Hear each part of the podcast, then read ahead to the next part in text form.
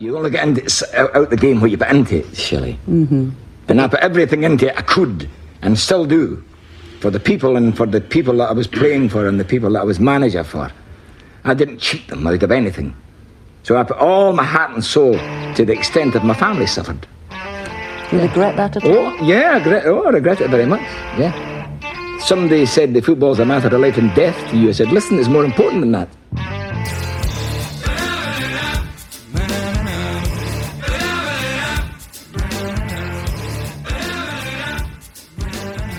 Hello and welcome to Man Marking, the final episode of Series 4. And today we're speaking to Mark and Nicola Palios.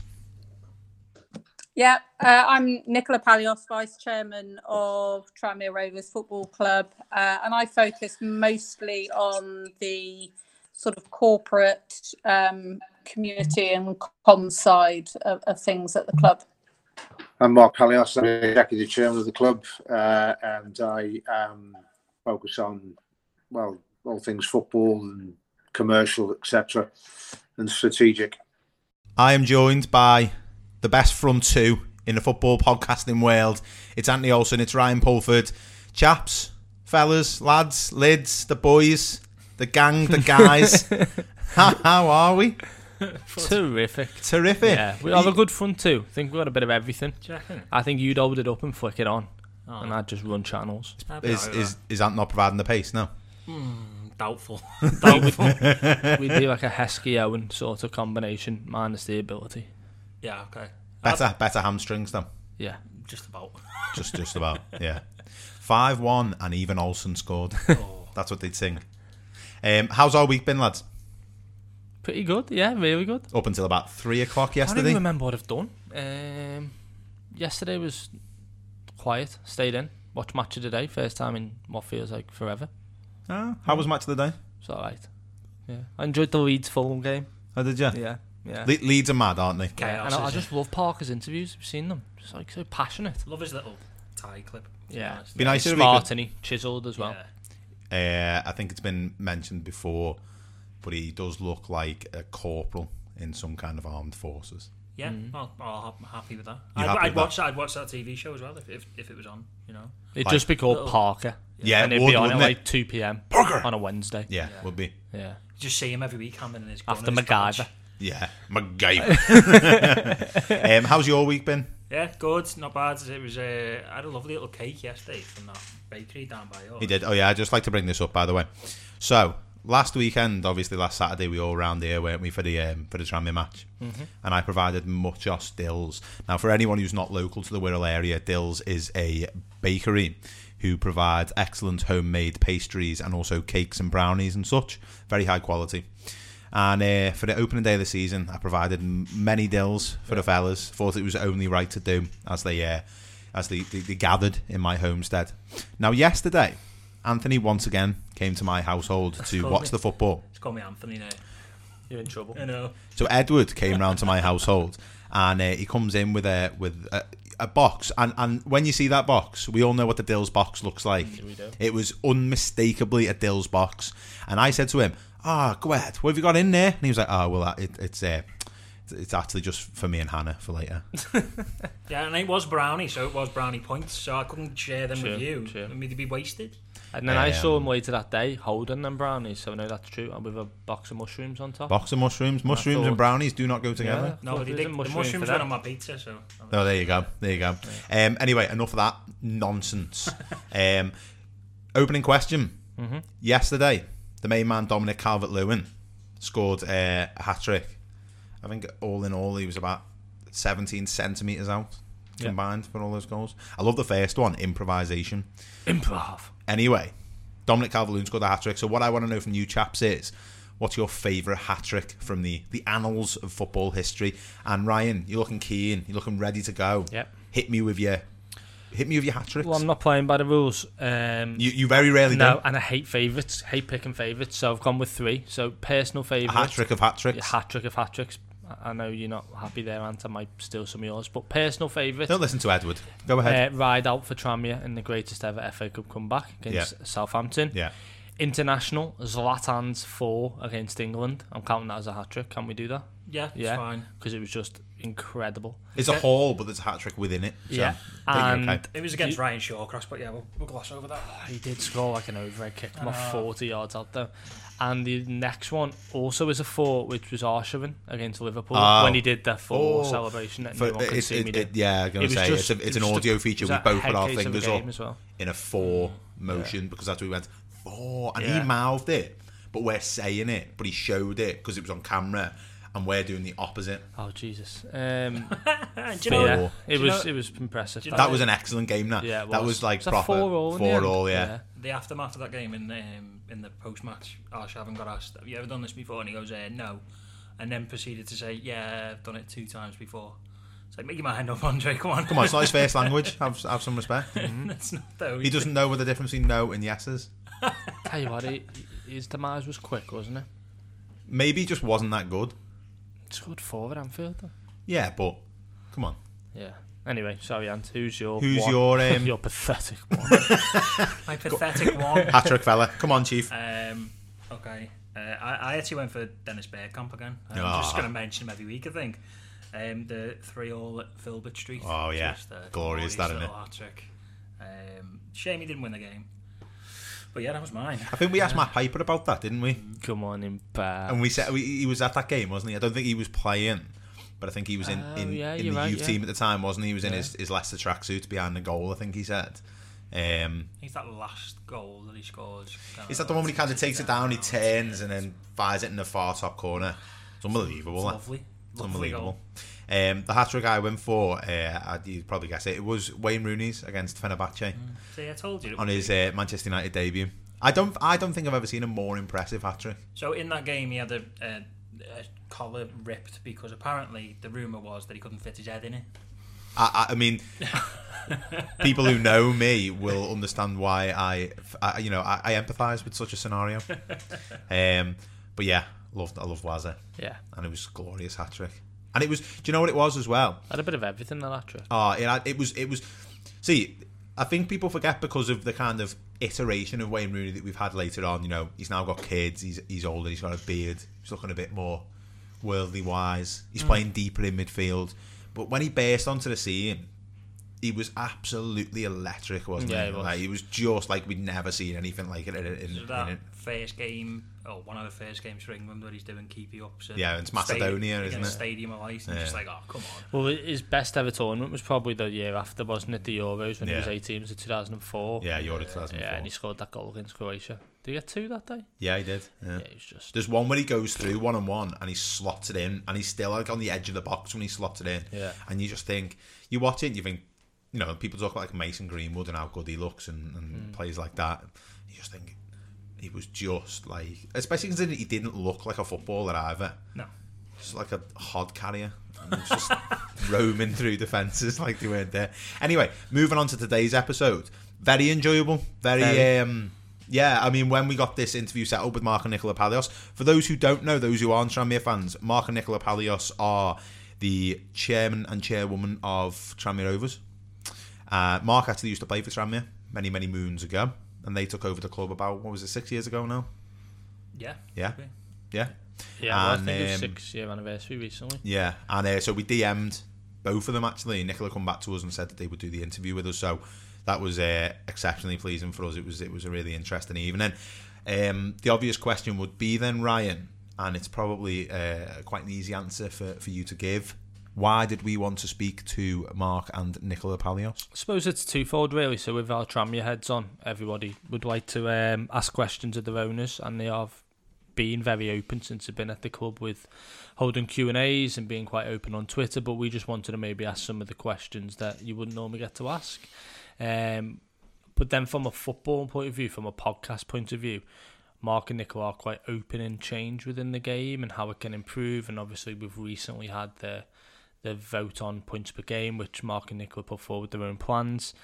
So I think from that point of view, as a general football fan, you don't really need to be a Tranmere fan to enjoy it. So we knew it'd have a bit of everything. Uh, a bit selfish on a personal level to want to speak to them, but then equally, they're just great footballing people Yeah. uh, with some good ideas. And I think Tranmere's image the last few years has, has been very positive off the back of some some years of I don't even know how you describe it, almost Neglect. managed decline, yeah, Yeah. The, neglect. Um, so I think from from a football point of view, with Mark's experience as being a former chief executive of the FA, uh, Nicola has obviously not got a background in football per se, but she has been involved in other sports, rowing, uh, things like that. So just good to pick the brains and, and Yeah. get the get the thoughts behind some of the decisions they make as football owners. And obviously, given this podcast is mental health based, a lot of the stuff that they discuss are around helping the community, particularly in relation to people's mental well being, people's mental health. Uh, gambling is a big topic, and, and Mark's and Mark and Nicola have spoken about it before. Mark's very impassioned about that as a topic, so we do explore that with him as well. Um, and do you want to tell the lovely listeners what this week's theme is, my friend? Yeah, so I think we uh, it's football club owners, custodians, culture, and community, and like you've just said before, um, they become very, very involved in the community, and it is changing the culture as well. It's changing Massively. the culture of a match day, uh, you know, to begin with, and, and just changing that overall feeling of the club. Because, uh, like you said, you know, Tranmere used to be this this club that was struggling to get the main paint, main stand painted, you know, and, and, and when it did get painted, everyone was like, "Oh my god." They painted it the wrong shade of blue as well. Yeah, th- we'll gloss over that, but yeah, it- That- Well, Mark and Nicola quite literally glossed over it, yeah. So painted it the right shade of blue. they um it was it's been a you know Ryan said before it was like a managed decline really and and that's through kind of no fault of of Tranmere and the community itself it's more through the expense of football and and we had an owner who, who'd been there and quite actually did pretty well not to, to get us in the positions that some of Yeah. these clubs are in right now so Mark and Nicola came in and, and have changed it dramatically and just changed the overall feeling and um, it was really interesting to see how they dealt with being a, an owner of a football club Mm, the pressures. uh, and and how they, they deal with you know the social media side of it and, and stuff like that because they're easily reachable now Yeah. as well which has never been the case for probably quite a lot of owners Particularly not for us. yeah not as certainly not fans, for us yeah, massively. um, I think you know Darren MacAnthony's on Twitter and I think Andy Holt is on it as well. yeah? Dale Vince is on there as well so it, it it's it's a bit of a uh, Clive Nates at Lincoln's. Yeah, it's, it's becoming a- more popular, bit of isn't a it? shift, isn't it? And Yeah. it's, it's it does a, it obviously has its you know really good things, but obviously it has its pitfalls pitfalls as well. So it was really interesting to see what they had to say. It was. Um, it was. And obviously we've we've had the uh, unfortunate news about Macclesfield over the last week or so. Um, so following this episode, we will have a little bit of discussion around that as well. Um, but if that's everything we've got, then we're going to go to the the interview with Mark and Nicola. Unless Ryan, you look like you were. I was just going to say there are a few moments in the interview where phones go off and grandfather clocks chime. um, so just a little prior warning, but we did do this one over Hangout, didn't we? Because it We was did. It middle was- of lockdown. It so. was right in the midst of lockdown, wasn't it? Yeah, I didn't want to go. Could you turn your phone off? Well, I did ask him to turn the grandfather clock off. Could you imagine that Tranmere miss out on signing due to um, podcasts telling them to turn the phone off? Yeah. Lionel Messi's there, like, well, I would have signed for you, but you didn't text me back, Mark. So, you know what I mean? Anyway, enough from us. We'll see you on the other side. You're listening to Man Mark, and, and this is Mark and Nicola Palios.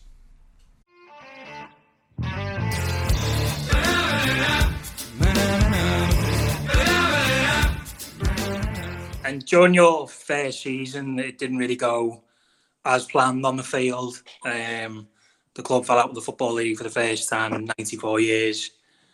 Just during that time, as a, as a fan personally, it was quite hard to be around the club. How hard was it to own that club at that time? Uh, it, it was very difficult, um, partly because I was adjusting to coming and looking at something that you couldn't really influence. And you know, in in life, you can generally sort of influence things a lot more easily. So we, we didn't actually take control until the 9th of August, I think it was.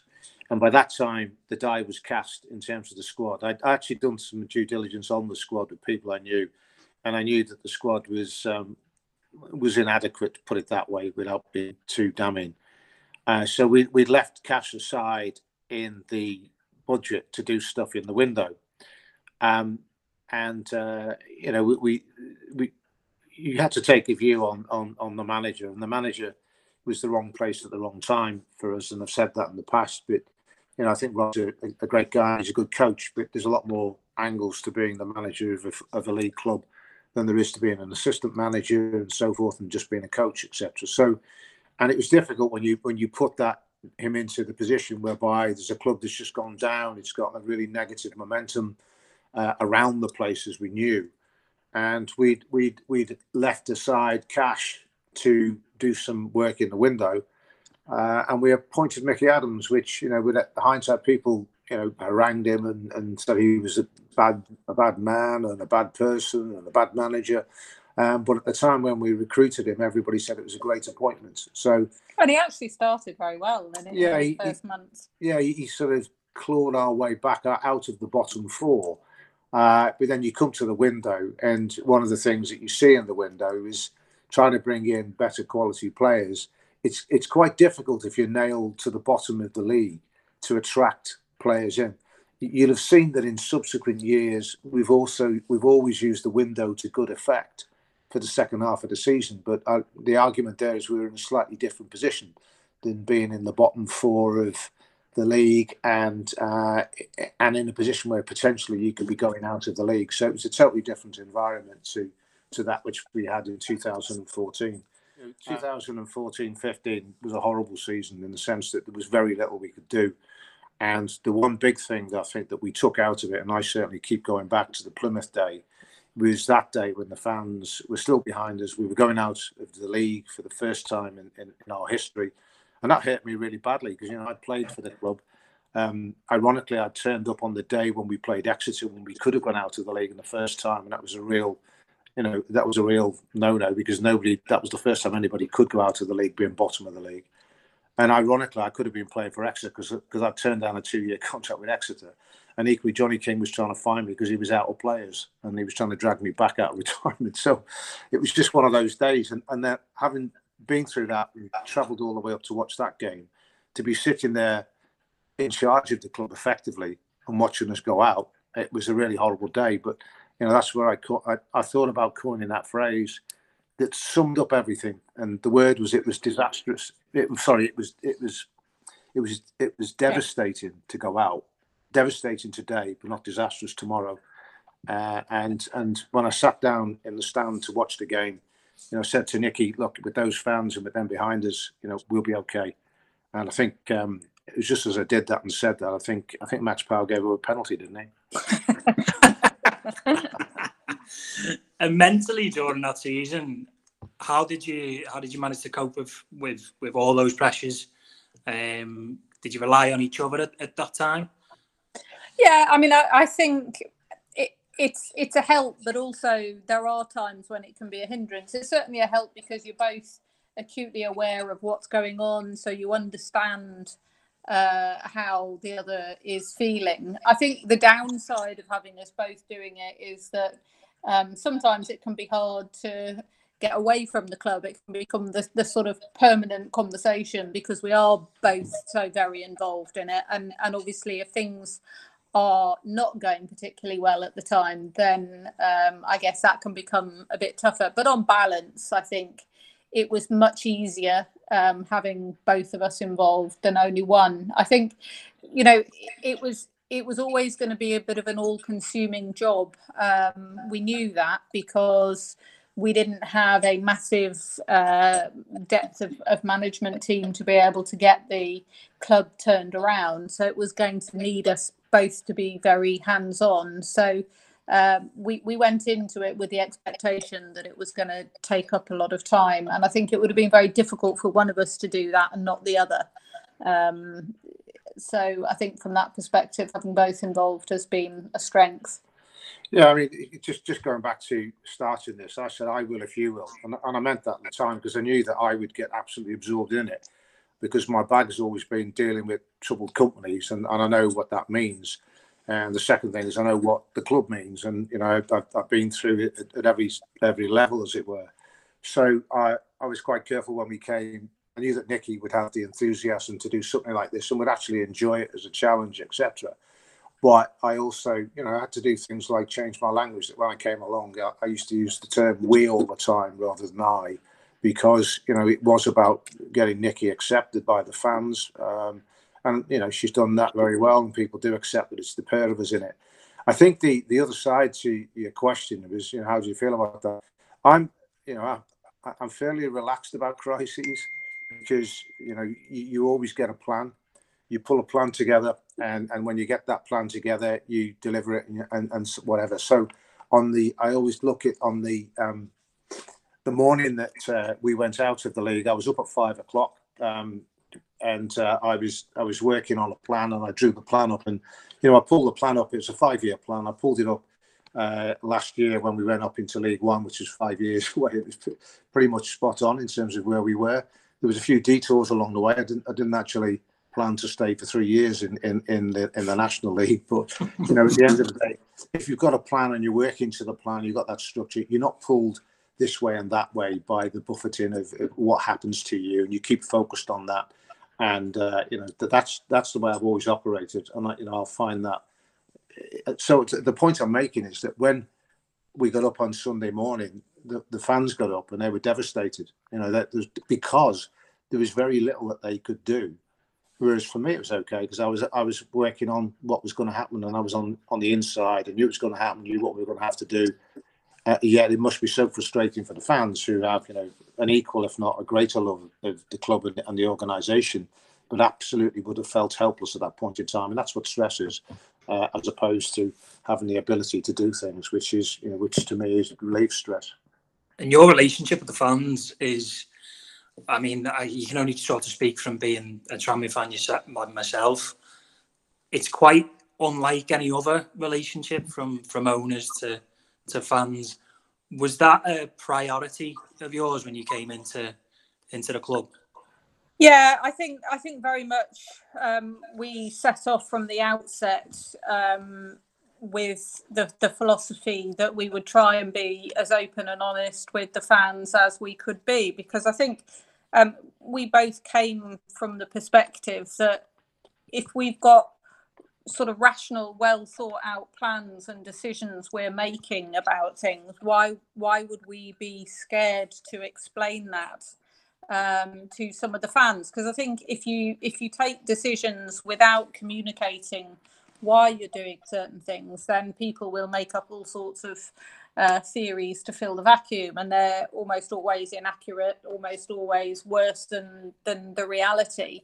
I mean, obviously there are things that we can't talk about, and we will say quite frankly um, when when that happens we can't answer that it's not appropriate to talk about individual players and contracts and there are certain things which are commercially sensitive but that aside uh, we always have tried to uh, to explain. We've we've been as open as we can with the, the the, the figures and the business plans with the fans, and and um, we've tried to tackle it head on when we faced criticism. I remember uh, one particular thing, uh, some fans being very unhappy with some changes that were made, I think, with the Bunny Bell bar arrangements. And um, it, it, was perhaps the first time there'd been a bit of a storm on, on Twitter where they were sort of getting up in arms about things. And uh, we just said, well, come down and, and meet us and, and speak to us and we'll explain what's going on. And we did, and they they were they were fine. There are still some who might not agree with the, the decision, but it's just sort of took the, the, the sting out of it all. People are, are generally more reasonable if they understand the rationale of what you're trying to do. The, the, when I was at the FA, there were a couple of things that that um, were obvious to me, it, it, and that was that um, on the one hand, clubs always fought with the local council. By and large, they had problems with that, and they fought with the, the trust. And when you sat back and looked at it logically, the the trust um, had actually probably at heart if you if you take out individual agendas, but it probably had at heart the same objectives that you had, which is for the club to prosper. They may have different views as to how it would happen, but they had at heart the same thing. So it was, illogical that they should be fighting the club generally. And uh, the, the, the third thing in all of this is that if you then start to really look at the club, it is a concept.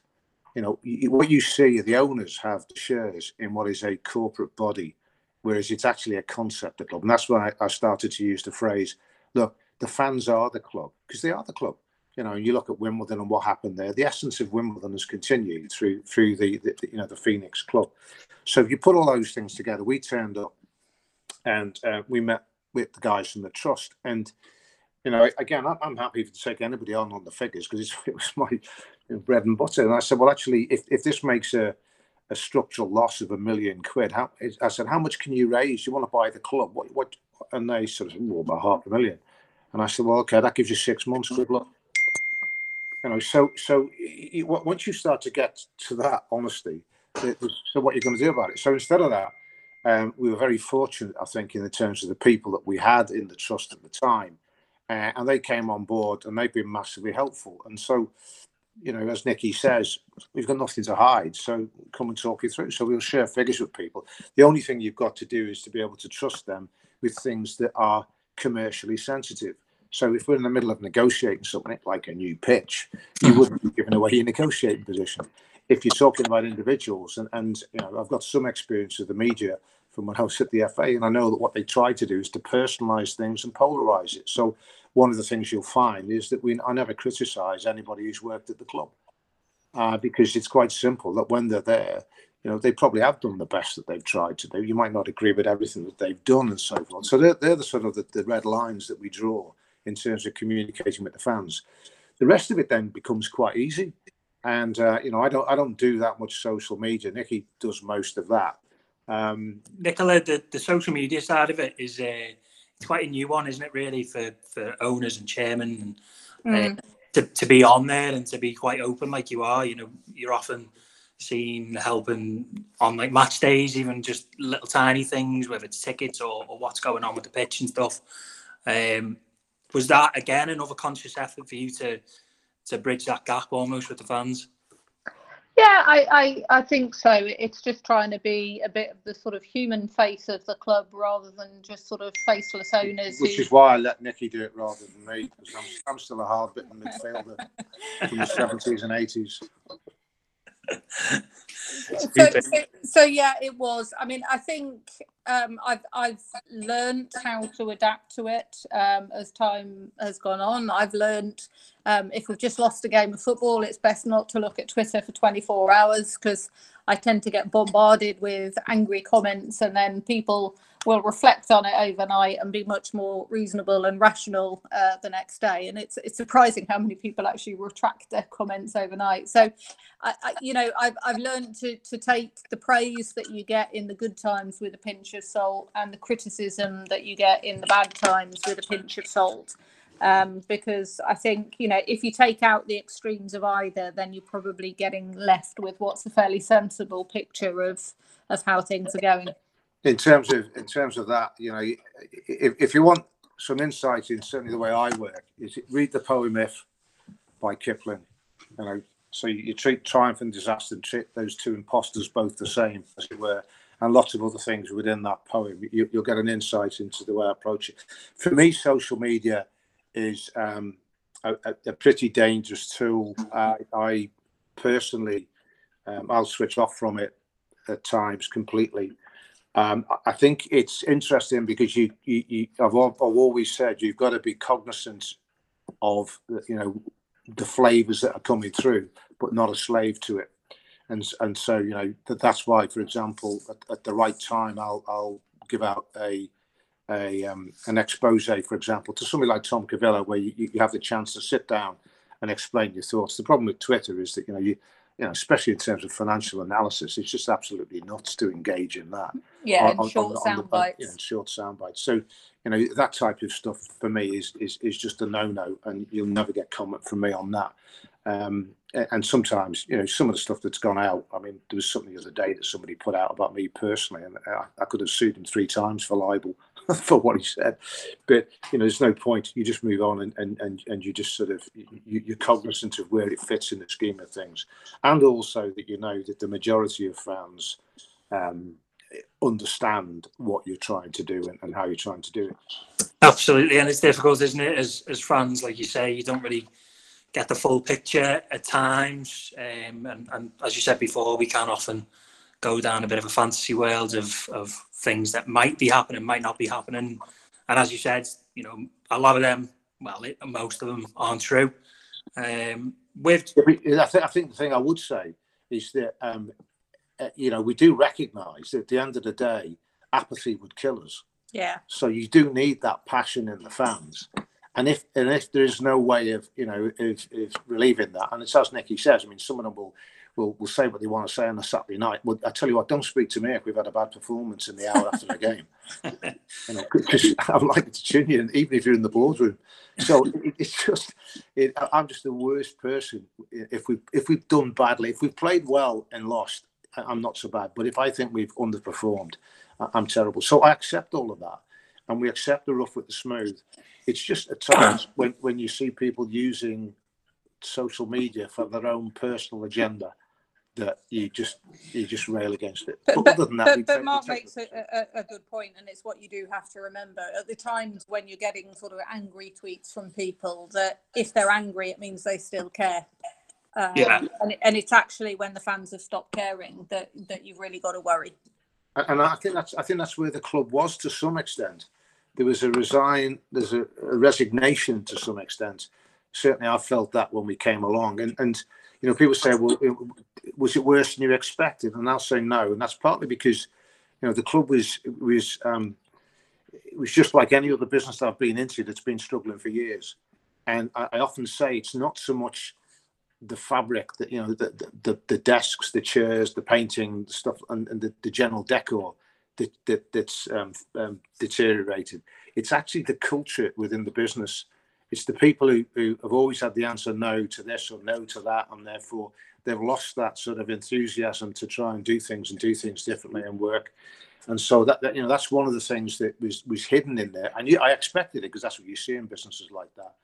Um, but equally, you'll find some gems in the people that when you come and it's it's sorting out those guys, which has happened over the years. So we now have a you know a totally different culture in the club, and very much you know a can-do attitude, and very much an attitude that um, you know community is as important as football, which is important. And you know so it's those cultural changes that people can't really see, although those people who now interact with the club can, can can sense it in a very tangible way. You know, the club does try. It isn't like there's the club and the club and, and this, you know, they're the fans. They're always a nuisance. They're always complaining about this and complaining about that.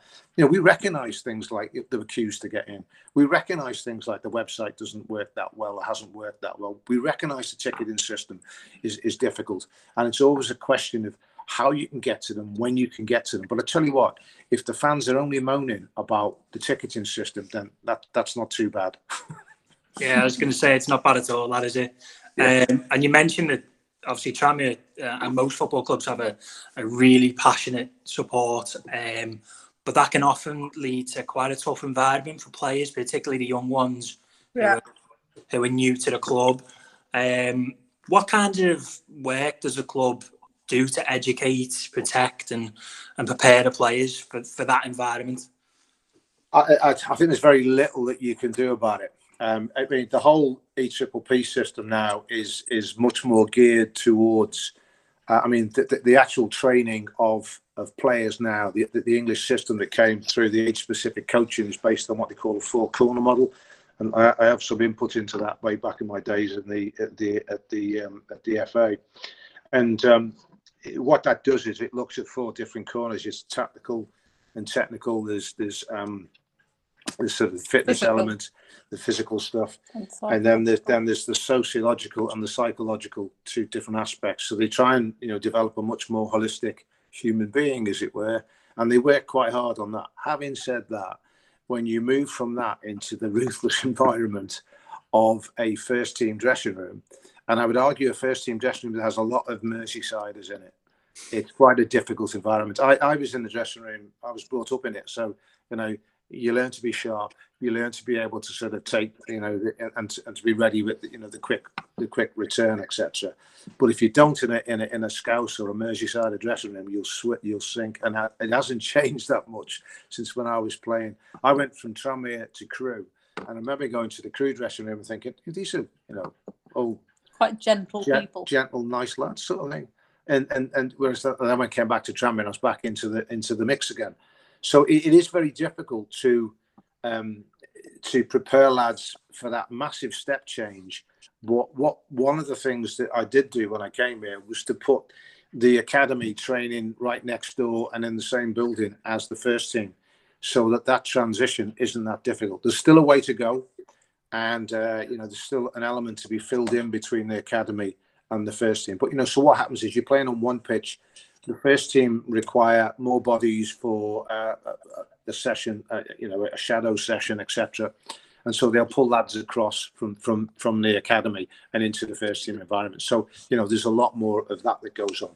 The reality is, again, going from the training field and onto a, a, a down that tunnel and in front of a paying crowd, it is massively difficult and massively different. And you know, you, you, can actually get off. And, and I think one of the things I've always said to players that come here is that it may be an old-fashioned term, but we're a working class club you go on that pitch and you put effort in for the team, and that gets you sort of 60% of the way there with the fans, and they'll put up with that. Um, if you don't put the effort in, they'll kill you uh, at this club. And I think beyond that, then of course the icing on the cake is if you can play and you can do this and you can do that. But you, you know, the the, the base level line is to get um, is to get that work rate out of you, and and and that is you know all you can really say to kids that, that, that are coming through. Hmm. And uh, but the other element is they do get quite a lot of training and guidance on social media and stuff now because again i think that that's a big transition for kids from being a sort of 14 15 16 year old who uses social media between his mates as kids do to suddenly being somebody who's uh, you know potentially in the spotlight of the media and they've got to suddenly mature and grow up very quickly uh, in in that environment. Yeah, and it's one of the things that now when we're looking at players, I look at the social media of a player, and uh, you get a, a, real feel for it on social media around the player, interaction with fans, etc.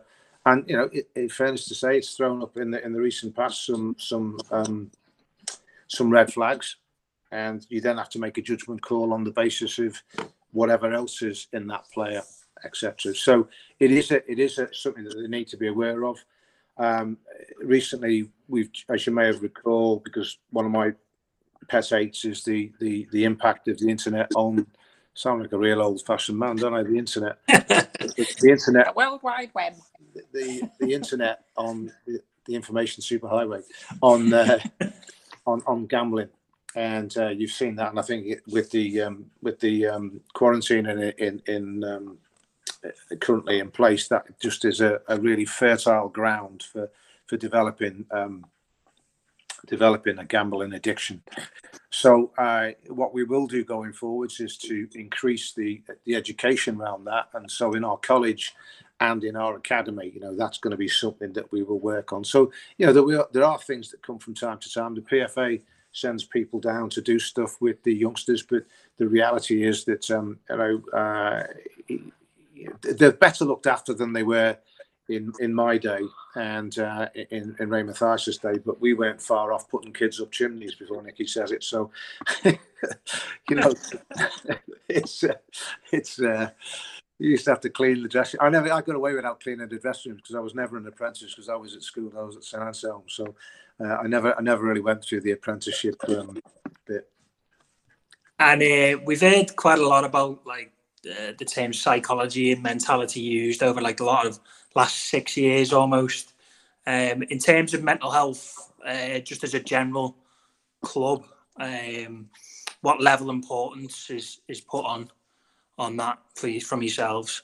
I mean, as a club as a whole, I think it's something that we've uh, tried to put quite a, a, strong focus on in terms of what we do on the community. We do a lot of work um, on mental health in the community because I think one of the things that football clubs can do um, is engage with people who are struggling with things like mental health issues uh, in a way that some of the authorities, the NHS or the council or whatever, find very hard to get people engaged in. So, for example, um, there has been a, a big increase in um, depression and suicide in, in young men. Um, and the local council were struggling to to get the people affected to really engage with the services that they could offer. So now a lot of that gets outsourced to us, and we do it through the prism of the club. Because if you've got a 22 year old man who's struggling with mental health issues and you ask him to turn up to a clinic appointment, he's not likely to do it.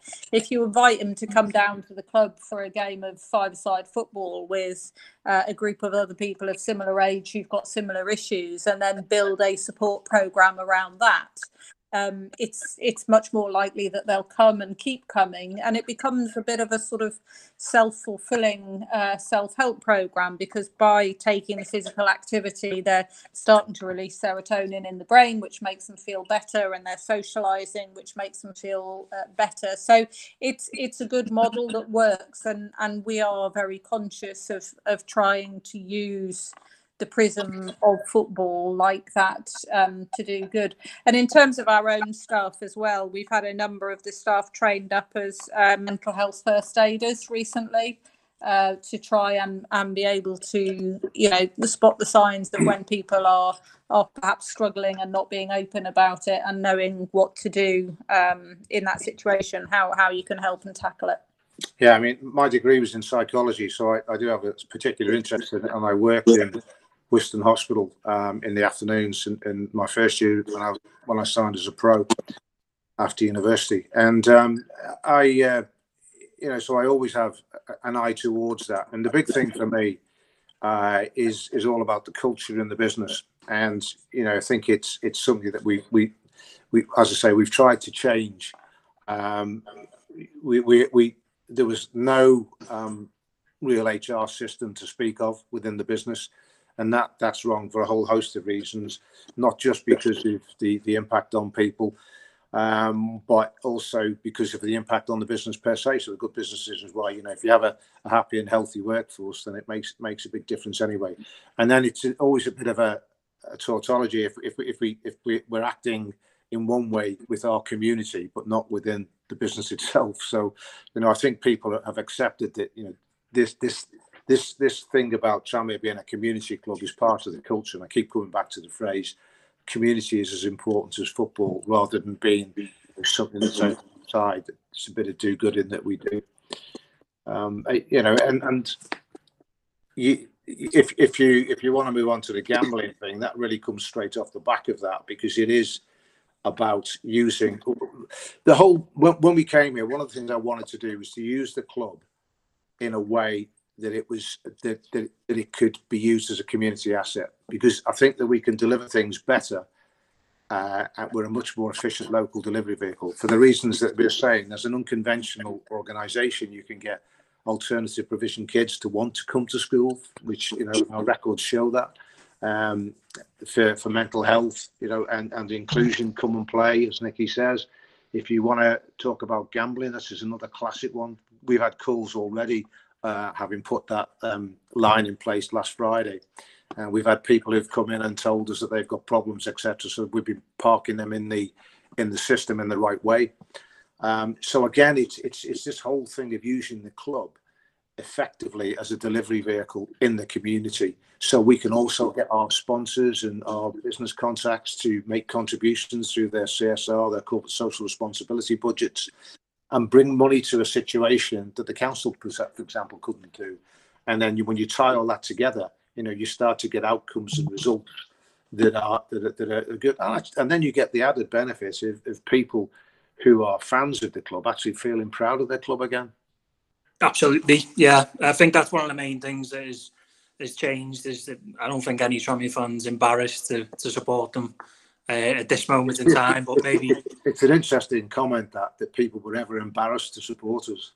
But you do you hear that about the kids in particular. Yeah. Um, we we get feedback from a lot of parents about um, you know in in the not too distant past um, kids being embarrassed to say they were Tranmere supporters at school because everybody was Liverpool or Everton supporters, whereas now they're quite proud of it, and, and it's become you know much more common um, in in in the rural schools uh, to see loads of, of young Tranmere supporters, which is really great. And to be part of the SWA too. Yeah. Just before we jump on the gambling, Mark, I just wanted to come back to a comment you made and want to get your stance on the lack of reserve team football helping players mature. Now we have a much more sanitised under 23 sort of version of, of football. And we had Alex Hay on the show recently, former player, and he was talking about how great it was for him being 17, 18, managed by Mike Newell at the time as reserve team manager, and having and having the, the likes of um, David Kelly um, and people like Chief Wayne Allison be in the reserve team and play with them and help them mature. What What are your thoughts on going back to the old format? We have. I, I, there's a full professional, like not professional, but full league now for reserve team football. Is there? Yeah, we actually have a reserve side. And in fact, I was speaking to Parky yesterday. We were looking at plans for the future, and uh, he was saying how well it had worked this season. So we were doing that this season. And it, it, okay. it, it, it's, I mean, listen, there's, there's loads of stuff on this. I mean, I, I, I was, I'm a, was a director of British Judo, and I did the development plan for British Judo after the 2012 Olympics with with Wood, um, Woodward, Woodward, Clive Woodward. Uh, the whole thing about development is is you know it's your games program really when you're getting into sort of 16 17 18 19 I, I think the whole E-Triple-P system is flawed, both from a commercial aspect, and I've spoken out against it, uh, and also uh, conceptually in terms of developing players. And you've got a whole host of people. I'm sure that Alex was talking about the whole host of players who will never play men's football. It's actually not that different to the situation when I was a player. And what we had then is what we used to call um, Central League players. And so Liverpool at the time we'd have a whole host of guys who played in the Central League, and when they came to try and play in what we used to call men's football in, in League th- in League Division Three and Division Four, League One and Two now, um, they couldn't hack it. You still see that today, whereby if you're going to watch a player and he's playing under 23s football, you know they'll pass it, and they'll pass it, then you'll have it, and so forth and so on. Um, it's not really the best ground whereby which you can try players. Now, I think over the last few years, people have got in these clubs have got to the uh, position whereby they understand that they probably need to put players out on loan, and that's been starting to develop. And I would think that that is one of our advantages because we are an attractive club for players to make that bridge between under 23 football and league football, but not necessarily when we were in the National League. So I didn't bother too much about it then. We didn't stay too long in League One, uh, and now we're in sorry in League Two, and now we're in League One. Um, you know that's something that becomes a real possibility because players wouldn't come to you if you're in the National League, if they were in the under 23s at Liverpool or Everton, and the players' friends wouldn't want them to go, the family wouldn't want them to go, the agent wouldn't want to go, wouldn't want them to go, and even the clubs didn't want them to go. So you know, this is something that because of us moving up, it, it's changed. Now we actually do have um, a set of reserve team games, not not not 40 games, but we have I don't know how many games we have, but we have a set of fixtures.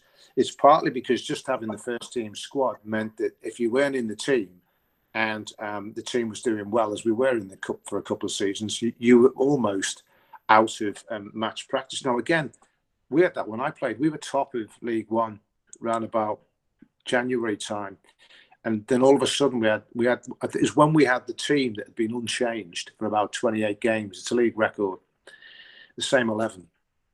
Then we had a run of injuries and we had um, a, a, run of suspensions, and we haven't played Wrexham. I think we lost six one, and we never. And those guys were never ready to come straight into the first team because because of that. Now, okay, you've got you've got um, the chance to be on the bench now and loads of substitutions and stuff like that. But the reality is they need a, a games program, and equally that helps the lads who come in and play alongside. I remember playing alongside um, Alan King when I first started playing on the oval and their little lad there who was fishing around, and he said, "Give him a reducer." I don't know what a reducer was. King showed me, and I, and, I, and I, never forgot it. You know, so it's, I'm not saying I'm not advocating that, obviously, but, but, what I am saying is the principle of learning from senior pros um, has to be right, and uh, you know, and and Parky was just saying that he was very pleased with what had happened this this season in terms of what what opportunities he got for players to come through. Uh, and, and it's it's it's easier to judge players um, when you see whether they can make the step up or not from youth football, from under and you know from under 23s in terms of the the uh, the clubs. Now, one last thing on this, in terms of strategic plan, if you look at the um, the uh, the demographic of Liverpool as a city on, the, on Merseyside, and you look at the demographic of Liverpool Football Club's first team, you'll find that you know there's a lot of there's a lot of difference. So where are those lads going to go? And my argument is they should be coming to us um, out of the, out of their academies, and, and that would that is a I think a plausible strategy to have. And people come to you and say, well, you know, you, you got rid of the academy below under 16, and you know we're going to have no more Koumases and Eddie Clark and Cresswells. Koumas came to us from Liverpool, age 16. Eddie Clark came. He'd been at Liverpool and Everton. I think he came at age 15. Uh, and um, you know, I think Cresswell came from Liverpool or Everton. Everton, I think it was at 12. You know, so they came across from Everton, Liverpool in the first place. The fact of the matter is that these days, Everton and Liverpool and Premier League clubs have got so much cash, they can completely stockpile all the youngsters, and so and they can also nick our youngsters. So Koumas's lad went to Liverpool aged 11. I think we got about, they, they paid us more than they needed to pay us. They paid us £15,000 and we get a sell on at some stage in the future. Now, that is absolutely ludicrous from a business proposition. So, you know, they've passed basically the risk from those that can most afford it to those that can least afford it in terms of developing players. Uh, just to move on to, to the gambling side, then, could you just talk about the latest initiative you've done and how that came about? Yeah, it comes off the back that I have a personal hatred of, of uh, the way that gambling has, has, has developed under the internet. And my knowledge, if, if, if, if you like, it's the same reward mechanism that, that puts you into sort of phobias and everything else. It's reward and punishment, and, and it's insidious. And that's the worst thing about gambling because uh, excessive gambling. Because I'm, I'm not a, you know, uh, one of these guys who's, who's preaching and saying, you know, we are the fun police and you can't do it. Gambling has existed and being around human, it's part of human nature. It's just when it becomes excessive. And I just think the combination of the opportunities that are now afforded by uh, the internet uh, has, has, exacerbated that, and also the relationship within football. If, if I'm the chief exec of a uh, a gambling business, what do I want my marketeers to do? I want them to increase my market share. I want them to increase the, the size of the market. And so you're always looking for novel ways in which to do that and opportunities, etc. And that is part and parcel of what the internet's about. Massively increase the opportunities. They've they've normalised it. They it's part of the normal sort of football day and and week. Uh, and so all of a sudden you've got these increased opportunities. Now, if you look at Birkenhead in particular, um, I forget the exact details now, but you will find that virtually all of the shops are at the limit of the number of terminals they can have because they are limited by the government. So it is the number of opportunities. We were approached last year by, uh, and we've been approached by um, obliquely by various um, betting companies. But last year we were approached by a big national, international name and said, can we put um, monitors, uh, points in the ground, betting points betting in the terminals. ground, betting terminals in the ground? And we just said no, it's because it doesn't fit with us in terms of. We weren't looking for any profile on this, just like we weren't looking for profile when we quietly banned the Sun. We just would have nothing to do with them. And um, and, and but what happened was that uh, when we had the cup run at the same time, it came out that if you wanted to see one of the third round games with Bet three six five, you um, you had to put a bet on or open an account, which I thought was outrageous. And you know, because I was the former chief exec of the FA, and because we were doing the FA Cup and we were still in it, and this was there, it came out, and I just spoke against it because I think it was wrong. And then, you know, people started to look at it, and it wasn't by design, but I was quite pleased. You know, of the six teams that, that played in the playoff finals last year, we were the only one that didn't have a betting company on our on our on our shirt. And so it, it when when I looked at it this when COVID came along, I thought, look, these are ideal conditions. And I didn't read anything. I just know that they're ideal conditions for people to get an addiction. And if you look at what it, I keep saying this: if, if you're if you're an alcoholic, uh, you, people will see the signs of your addiction. If you are a gambling addict, uh, I will get, I would bet the first sign of addiction that you will see is when money goes missing. And we've had examples of people within the club uh, within the playing staff and way back in my career because again you get back to people have got money and boredom and players have always been involved in gambling the reason i became the pfa rep for tranmere and i was was because the previous rep uh, when asked why the subs hadn't been paid by the players who'd paid him the money for the subs, said he'd gone down on the two thirty at Uttoxeter. And and you know that was it really. It, Yeah. it's, it's, it's been there all the time. I think the, the the the circumstances now are you know are, are even more difficult for people uh, in term, and the opportunity to become an addict is is is inc- incredibly increased. And it's just something that you know if we really are Wirral's family club, then this is one of the things that, that kills relationships. It kills the trust. It kills the trust that underpins relationships. And those relationships, it's not just that one person that gets damaged. It's everybody in that family. And and, so I'll, I'll- get a bit zealot-like on it, but the reality is that it, it is something that we can deal with, we can help with, in the same way that we produce a community of people who, you know, are, are, are perhaps you know depressed or whatever and, and, and socially isolated. We can get a, a community of people who are, you know, who are recovering addicts or recovered addicts, and they can get strength from it. And so when we come out of the, the coronavirus epidemic, we will then put in place something that's much more permanent, you know, when people can get together and so forth and so on. At the moment, No, try I think you, you, um, you're spot on, really. I must admit, from a personal point of view, since I've been on the lockdown, although I've still been working from home, I, I banned myself from two. I'm not normally addictive at all with anything apart from attending Tranmere matches, and um, I actually banned myself from two of the big name ones because I found myself just putting like twenty pound in a day, which I'd never ever do. And Yeah. uh, saying to the lads the other day, I was like, don't know why I'm doing this. I'd never do it. Um, other than maybe on a Saturday, like a five or a tenner, but I was doing it most nights on like slot machines. I was thinking, what am I doing? So I banned myself. Um, it's it's so Sorry, insidious in this type of environment and i think one of the things that is is my particular pet hate on it is where they give you sort of 50 pounds worth of free bets to get you started because that is absolutely preying on the people for whom you know having that initial stake money would be a barrier. So they're you know they're, they're deliberately hooking in people who just can't afford to lose the money. Uh, and it's it's just really insidious and and we've seen it and and the damage that it causes firsthand too many times really to ignore it. It's just one of my big bet noirs, and and uh, it just so happens that you know, it, you know, we we're not preaching to other clubs because at the end of the day, the the game has to wean itself off the the, the reliance on uh, betting monies, and you know, if if we're talking about coming out of COVID, there's already a very difficult financial landscape in the game, and clubs are going to come out of it much weakened compared to when they went into it. So you know, money's going to be at a premium and uh, it's going to be difficult for the game to sort of find an alternative source of the the amount of income that comes in through. I mean, and we we we take in cash from the fact that the league is the Sky Bet League, but there's nothing we can do about that. You know, we have to leave that Sky Bet logo on our on our website. But you know, other than that, what we can do is try and help the people who, who get addictions and actually limit the damage that, that gets done in the name of the football club.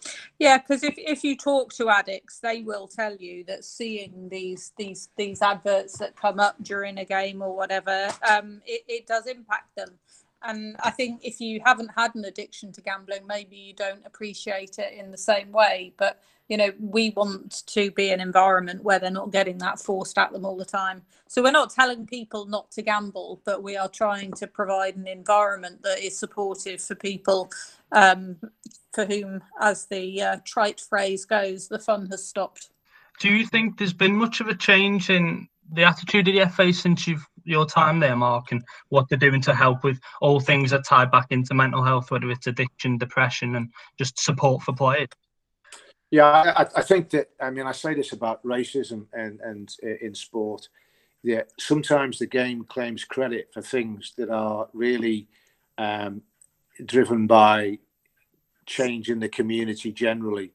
So, for example, you know, it's not acceptable to do certain things in terms of racism and, and exclusion and things like that, whereas in the seventies it was. And and I don't think that you know the FA and the league and everybody else has changed that. I think they've responded to changes that have happened in, in, in community. So I think there's a there's a greater awareness of um, you know mental health. I think there's a greater awareness of the dangers of gambling, uh, and I think to some extent the FA has responded to it rather than led on it. Um, but I think that's that's the function of the, where the FA is, and I think it just it just it just is what happens. Um, I think in terms of you know the FA Cup and, and what happened there, I think they were just caught out by timing because they had a big. Um, they had a. If you remember when I was at the FA, they had McDonald's there as their sponsor. And they were in a contract, and I was, you know, invited by the chief exec of McDonald's, and he was trying to persuade me.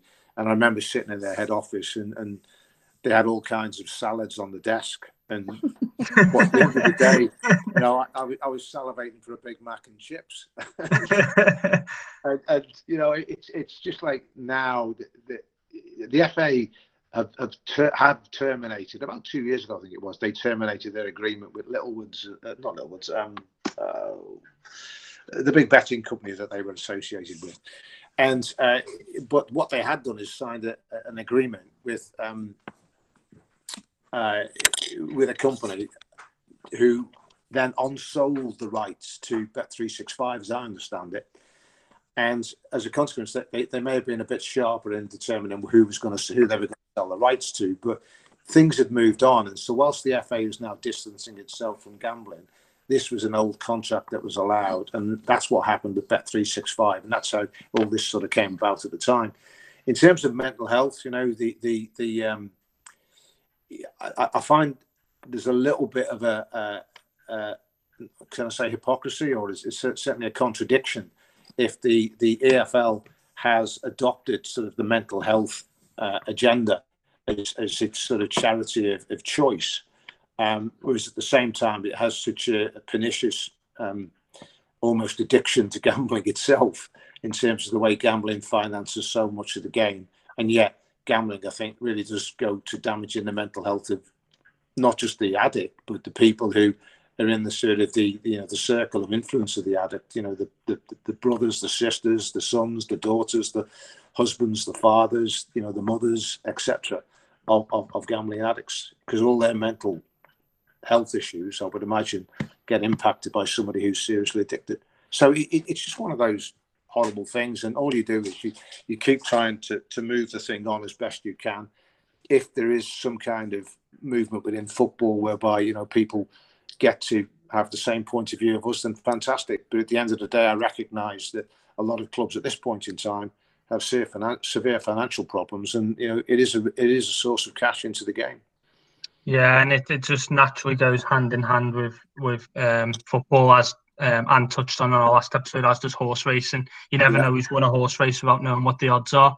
And it yeah. seems to be a similar thing with football. And I always find it strange that Sky, um, they can have punditry and then offer odds at half time. And you kind of think, it doesn't seem ethically right that you have a say on the match and then suggest yeah. odds for people to bet on it, almost coax them in. Um, just to move on from the gambling a little bit, um, obviously fo- uh, football and alcohol is also something that comes up quite a lot. Um, and, and, football seems to get it a little bit tougher than, than other sports. And just wanted to sort of get your your feelings on that because obviously you must have to deal with the licensing and all the things that go on that people don't see on match day. And football fans are given a bad reputation, often linked to alcohol. Do you think they're treated differently to other sports, uh, rugby or, um, yeah. cricket? Yeah, absolutely, and and I think a lot of it came about as a as a knee jerk reaction to Hillsborough um, at the time, where you know the mantra that was being trotted out by the press and the police and uh, and the government at the time was that that had all been caused by um, alcohol and and you know fan bad behaviour as as a result of excessive drinking, and so you got these sort of very draconian rules brought in as a bit of a knee jerk reaction. Um, and I think since then, m- much of that narrative around what happened at that game and the causes for it, as we know, have been completely turned on their heads. And, and actually, alcohol wasn't a big part of it. And I think it's probably time to have a, a sensible and grown up look at, at, at the uh, the rules that we have because I think some of them are just farcical. Um, I mean, you know, when you're in, as, as Mark and I often are, boardrooms and hospitality boxes where you're having a sort of fairly formal uh, lunch and they have to pull the blinds down because um, the rules say that you're not allowed to drink alcohol in sight of the football pitch. It's just a nonsense. But I mean, it you know, if if the issue is people getting drunk, then getting drunk behind the blind is not going to be any different to getting drunk with the blinds, blinds open. So yeah.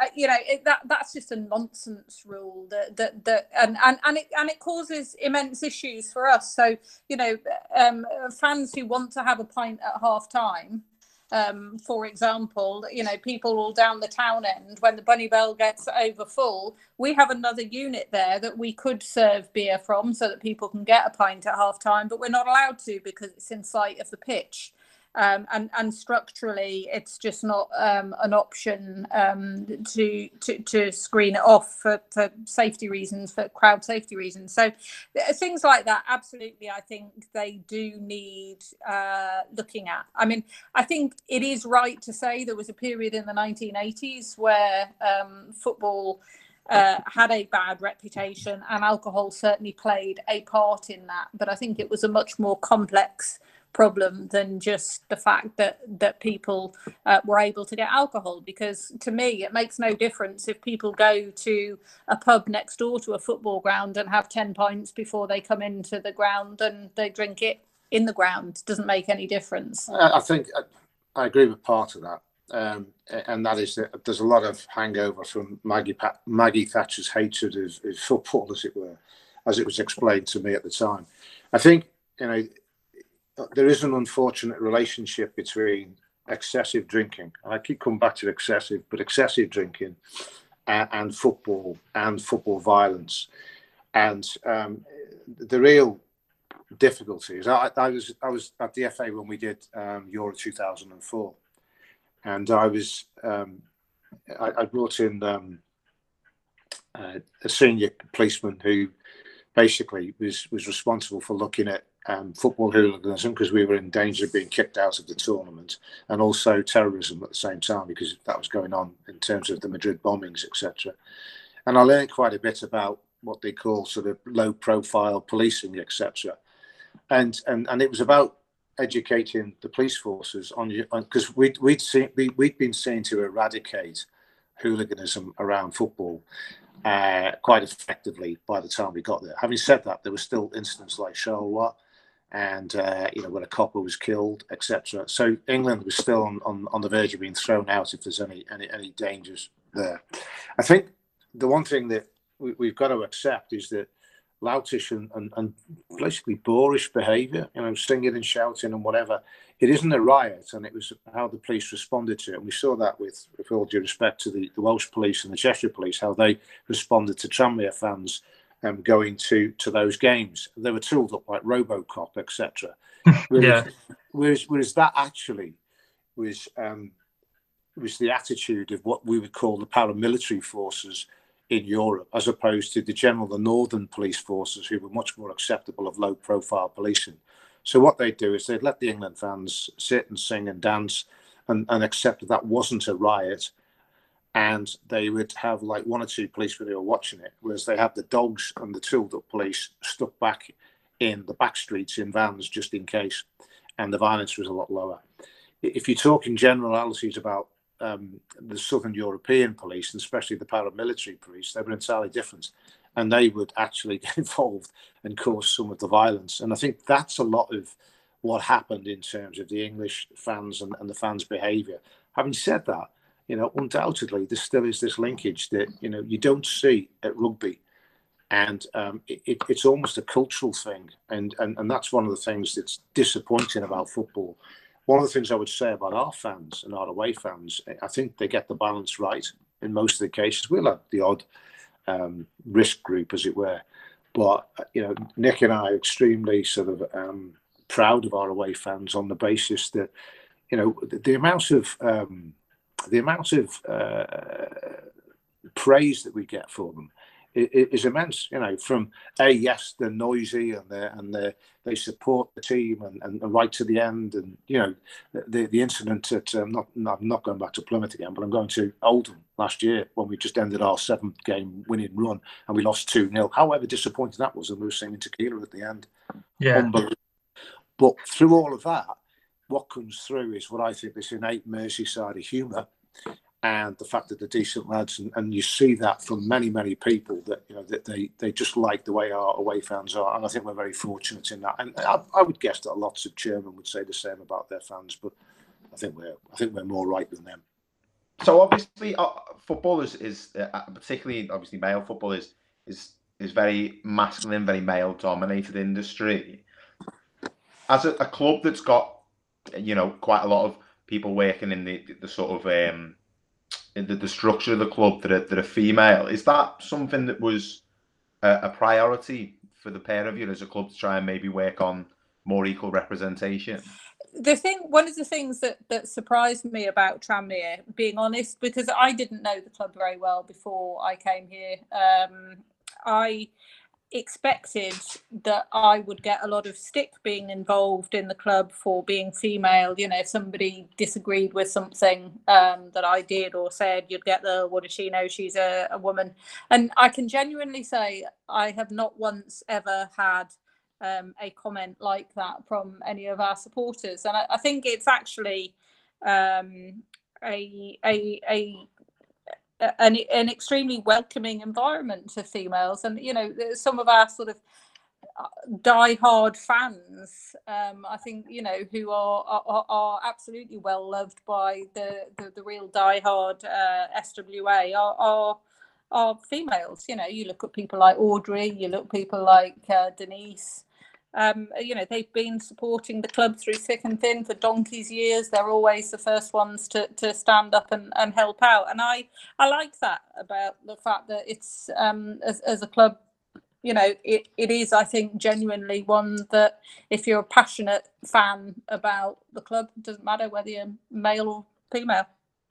Yeah, it does seem to be when whenever I, you know, whenever we're home or away games, it, if you when I've been around other football grounds and stuff, there does seem to be more of a split between the sexes at Tranmere than there is at a lot of other places, and it might just be one of those things, or it might just be that mm. it's uh, just happens to be the environment.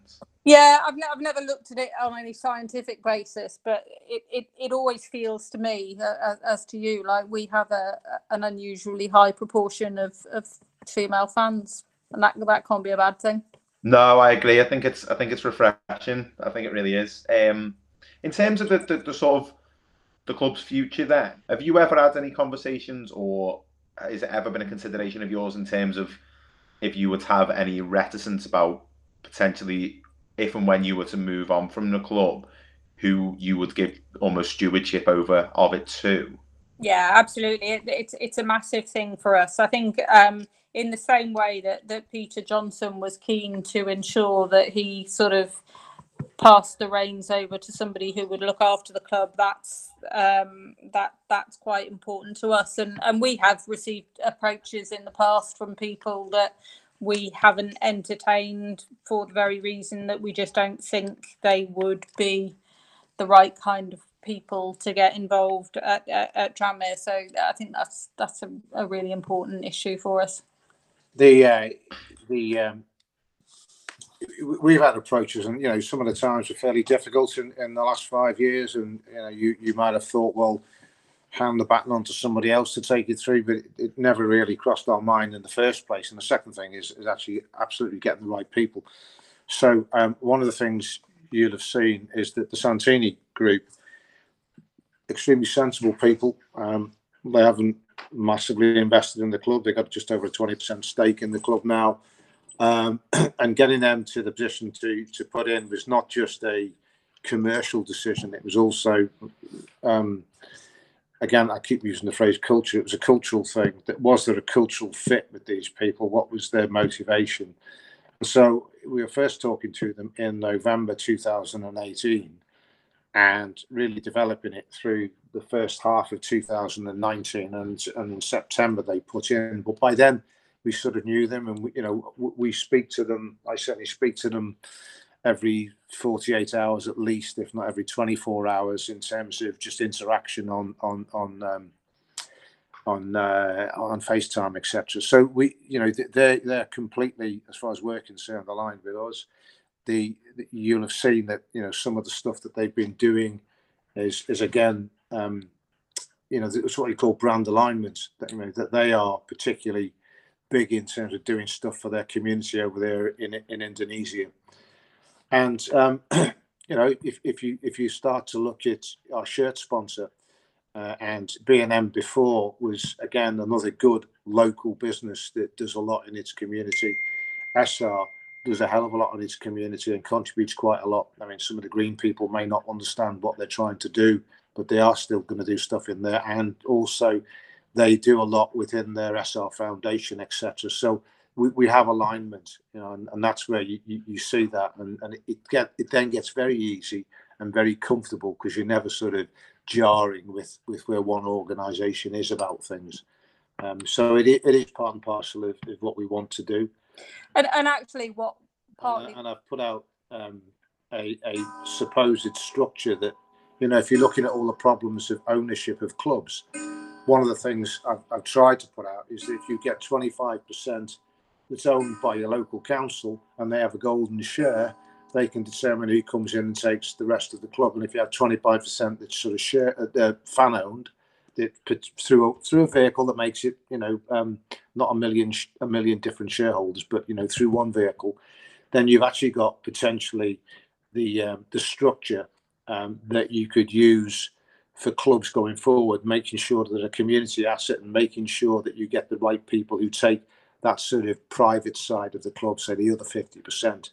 And so that's just a, an idea, and and you know that's not as stupid as it sounds for a council to use its money if you're then using the club as a local delivery vehicle for lots of services that they commission. If you see what I mean, but I, and and so for us, ownership is is massively important, and it's one of the the issues that we have to decide because you know I'm certainly not getting any younger. Uh, and we have to decide as to how we how we how we hand things across. We, you know, we've got partners in Santini that we have to respect and and you know they came in on the basis that we were here so you know there's, there's a way to go yet before we actually uh, leave the stage as it were but you know there's, there's still lots to do in the club but I think I think that that sort of time and investment that we put into, for example, making sure that Santini were the right partners for us has really borne fruit in this coronavirus crisis. Because at a time when um, you know, a lot of investors could have said, well, you know, we're not we're not happy to put any more money in right at the moment because of all the uncertainty about when football is going to restart and what the financial impacts will be, etc., etc. Um, they they did exactly the opposite, and uh, you know, were keen to see the plans go on um, and and help us through a difficult period. So put the next tranche of money in. So um, you know, I think they're, they're great partners to have on board from that perspective. And that's not by accident. Yeah, I think um, I wouldn't want to speak on behalf of, of, of anybody else, but just I mean, as somebody who's who's supported the club since out, you know, for the, about almost twenty five years now, to to know that there's there's people in charge and people who are making the decisions that have got the the best interest of the club and the supporters and the community and stuff at heart is is an incredibly important thing. And and I think uh, you know there are, I, I suspect there are a lot of clubs that are saying, but as Tranmere is a club that comes from a working class working class background and is very much centered in the community to to have that that spirit about it and have that that essence of it of what mm. makes a football club important is is so important and it I think Ryan and and and and, and Ant both probably agree with me that I think we've we've all been Tranmere fans for a long time but I think the the period of time since since you've both taken over and, and both turned the club into what it is at the moment is it's been the most enjoyable time, and it's it's become a much nicer place to go to and a much more positive environment. And I think that obviously all comes from, as you say, the culture that you're you're trying to set in the club. Welcome back. You're still listening to Man Marking. I've still got Anthony and Ryan in the uh, in the studio. Hi. I say studio. It's my living room, isn't it? Yeah. Um, what a studio, though! Mm. What a studio! Uh, I hope you enjoyed that interview. We've um, we're gonna have a little bit of a brief discussion around kind of the importance of having positive, sort of responsible owners at, at, at, football clubs, and we've obviously seen with the likes of Bury and Macclesfield and, and Wigan and and Southend as well, kind of how that can result in difficulties for these kind of old historic clubs if they're not run in a in an appropriate manner. Ryan, this is something that, that we've obviously spoken about before, and it's something yep. that, that, that you're very passionate about. I would say, from your perspective, then having owners like Mark and Nicola in charge of, of of our club, of your club, how much more comfortable does that make you in terms of the kind of longevity of your football club, especially around a period such as we've had recently with the pandemic, where businesses large and small are all under under threat, given this is a you know a, a situation we've never faced before. Yeah, it's a, it's a good question. Um, Thank you. It makes me it makes me very happy and relaxed that we will be able to, when it's safe to do so, watch our football club, um, watch them represented in a way that they should be for, for years to come. What I like about what Mark and Nicola have done is they came in, they set a plan. I think Mark said it was a five year plan. Um, he's now planning for the next five years, so there's always that forward thinking. But he's also even discussed quite openly the plans for when he's not at the club, Mm. which I think is very important because until people don't want to own a club, they don't really look at that, do they? It's Yeah. not something where they go, I'm not going to be here forever, so um, I'm going to start future proofing it now, which I like about what Mark's done. Um, I think he acknowledges that he's not going to be Tranmere's chairman for the next 15 years. Mm. So everything he's doing now is for like a better tomorrow. Um, the difficulty you have with football fans is they want everything now. So sometimes it's quite hard for them to appreciate that. Why isn't all the money going in the playing budget? Why have we missed out on him and another team signed him? All those type of things. And I think our strength these last few years, Tranmere's, is not putting the most money into the playing budget, although we've been competitive and signing good players. It's the stability. And I think that goes a long way because the fan, if you get the fans to buy in it, uh, then you, I think you you release a bit of a pressure on the pitch uh, because they can see what's happening. Managers and players will more likely want to join you because the lower league at the moment is a bit of a cesspit of clubs who struggle to pay wages or have high turnover of players. And I think having a club, if you're a player now and coming off the back of this pandemic and you go, Tram, you're going to offer me a two year deal, they're going to honour it. I'm never going to miss a pay packet. That shouldn't be the case, but that's very attractive to Oh, players now. it's It shouldn't even be a question, really, not getting paid. But the reality is, it is. It's a big thing. And I think that's probably the case for a lot of businesses, not just football clubs as Yeah. well. Uh, For people who are non-Tranmere fans, in the last sort of two years or so, we had uh, an investor that was brought on board by Mark and Nicola. They spent quite a long time kind of vetting and building a relationship up Mm. with and getting the interest from from the uh, from the Santini group to to put that money into it. And I think they what do they own about twenty percent of Tranmere at this point. Um, was 15% they bought initially, wasn't 15, it? and then with the pitch, I think they took out another 10. I Yeah. think. So they own about a quarter of, of, of the club, the Santini Group, and they've been very vocal in their interest in in how they, the club's going to progress. And I think you know it's very difficult to know what would happen in the future, but from what it looks like, it looks like Mark and Nicola have done their due diligence, given Mark's background as an accountant and working with clubs under financial, not just clubs, uh, organisations under kind of financial difficulties. Uh, Nicola's got a, a legal background as well, um, so they kind of know what they're doing with this type of thing, and I think it's a sensible, you know, thing to do to go out and get external investments. We've seen it, I think, with this pandemic. I would imagine, without knowing the ins and outs of it, cash flow is going to be very important for clubs at the moment because they're not getting that regular income. To go and get that investment from somebody external to be able to help at a time like this has been absolutely crucial. And whilst neither of the uh, neither the owners or the investors would have seen the fact that there was a pandemic around the corner, they've been able to plan for whatever happens, this club will be financially viable one way or the other. And that's the most important thing. And it comes across in the interview, doesn't it, when we when we spoke to them was about for us, they don't see themselves as anything other than custodians of the club, which is a word that we used in our theme. And that was to ensure the viability of the club. And you're in the same position as as us. We we're all about the same age. Been going to, to the match for a long time. We've seen obviously with other clubs, Macclesfield and Bury, for example, how that poor ownership, that, that you know difficulties with with payments and owing money and all the rest of it can get clubs into. If Tranmere were to not exist, if the same thing was to befall us that's happened to Macclesfield and Bury, what kind of impact do you think that would have on on the community, not just directly, you know, around the ground, but kind of Birkenhead more general, the Wirral more general? Uh, well, it'd be huge. I mean, I know that there is a bit of a school of thought, particularly when um, when the Wirral Borough Council were, were sponsoring us. That you know, should that be a thing?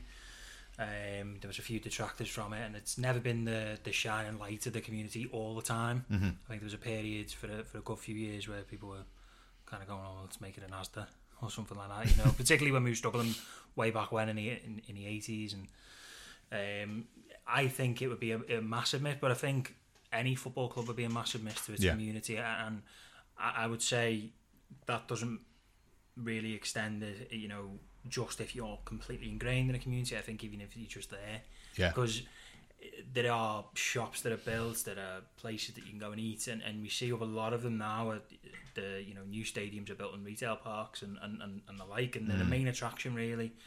You know, and it's a big big day out essentially. And as much as we we like to give a bit of stick, there's no like history there or whatever. That is a, a viable option for clubs now to, to go and you know plonk themselves in the middle of this mm-hmm. nice new revamped um, influx of of, of money really. Um, and to be the centre of that. So I think that would that would be it would be a massive miss. And, and you know we've we spoke about it before about like you know we've mentioned lower league clubs but you know we go back to I think around 2010 maybe 2011 uh, Liverpool were kind of in the same situation where it was you know a few minutes too late and it might not be the same Liverpool you're looking at today. And that was from two owners who came in probably weren't quite well vetted Yeah. and and kind of mismanaged everything. I think there was a few loans taken out and the money just quite wasn't there. Um, and we look at it with, with Manchester United as well. It's been a long running thing, and obviously what skews that is is the the amount of money that United are able to spend. Yeah. But I think when you actually look into the finances of it, it's an absolute web. Um, you know, he owns uh, the Tampa Bay Buccaneers, who just signed Tom Brady for a lot of money and paid a lot of money out to a lot of players, and they're- doing the same there and at United.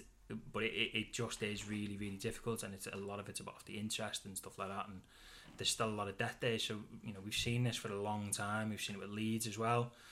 Um, that was Big, massive clubs Yeah, institutions that can that can fall foul of it. huge club. Um, I am going to wrap us up there, lads. We, uh, you know, we don't want to drone on too long, and I think we can probably pick this up on enough for me, Clive, at some point as well. Um, but yeah, I think it's um, yeah, it's it's it's it's worrying times for, for a lot of football clubs, as it is for a lot of people and their jobs and, and businesses and stuff. And you know, it remains to be seen how viable the the pyramid will be when when we go into this period. Um, lads, thanks very much for your time and for your thoughts. As always, very insightful, very interesting. Um, so before we get to, to Mark and Nicola's quickfire, we DM'd John Brewin, who's a, a, a journalist who is also a, a Macclesfield Town fan. He's, he was born in Macclesfield, and he gave us some thoughts on the stuff that's been going on at the club, how they've ended up where they've got to, and the, the, the impact it's going to have on, on the community, as well as some of the broader questions that we've just been discussing there. So we're going to leave you with his thoughts, and then it'll be uh, passed on to, to Mark and Nicola. Thanks for, for joining us today. You can find us on Twitter at marking underscore man and use the hashtag where's the talking lads. This is the final episode of series four. We'll be back with series five in a couple of weeks' time. We've got lots of exciting things to come. So as usual, thanks for listening to us. If you want to find us on your on your feeds, wherever you're listening, be that Apple Podcasts, Google Podcasts, Spotify, Acast, give us a, a like, give us a subscribe, give us a review. It just helps us get in front of more listeners. And as we have mentioned before, we have a Patreon. You can find us on Patreon. Uh, just search Man Marking Podcast. It's just two ninety nine a month. Lots of extra content on there.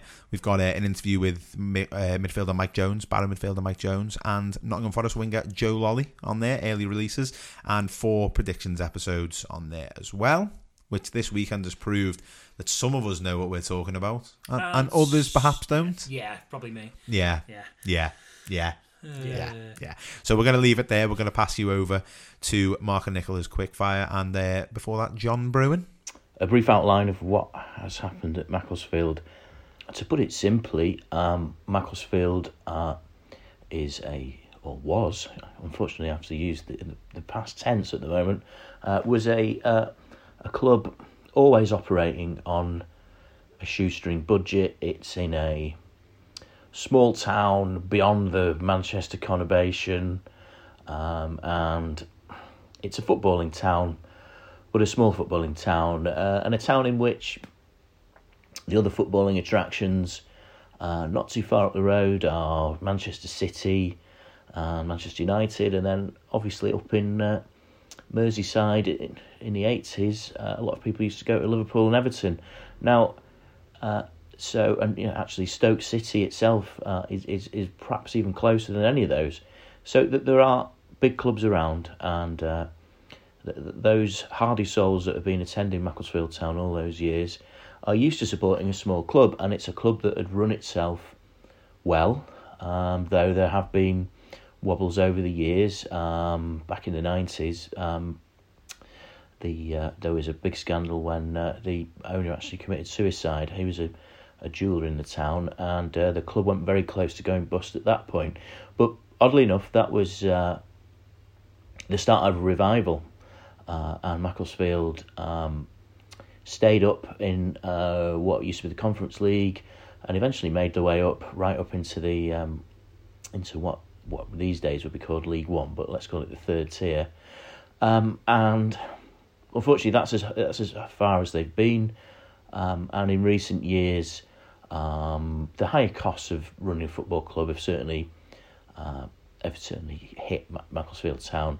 Um, if you think about it, the the players at the top are earning a lot more money, and players even in League Two are earning an awful lot of money.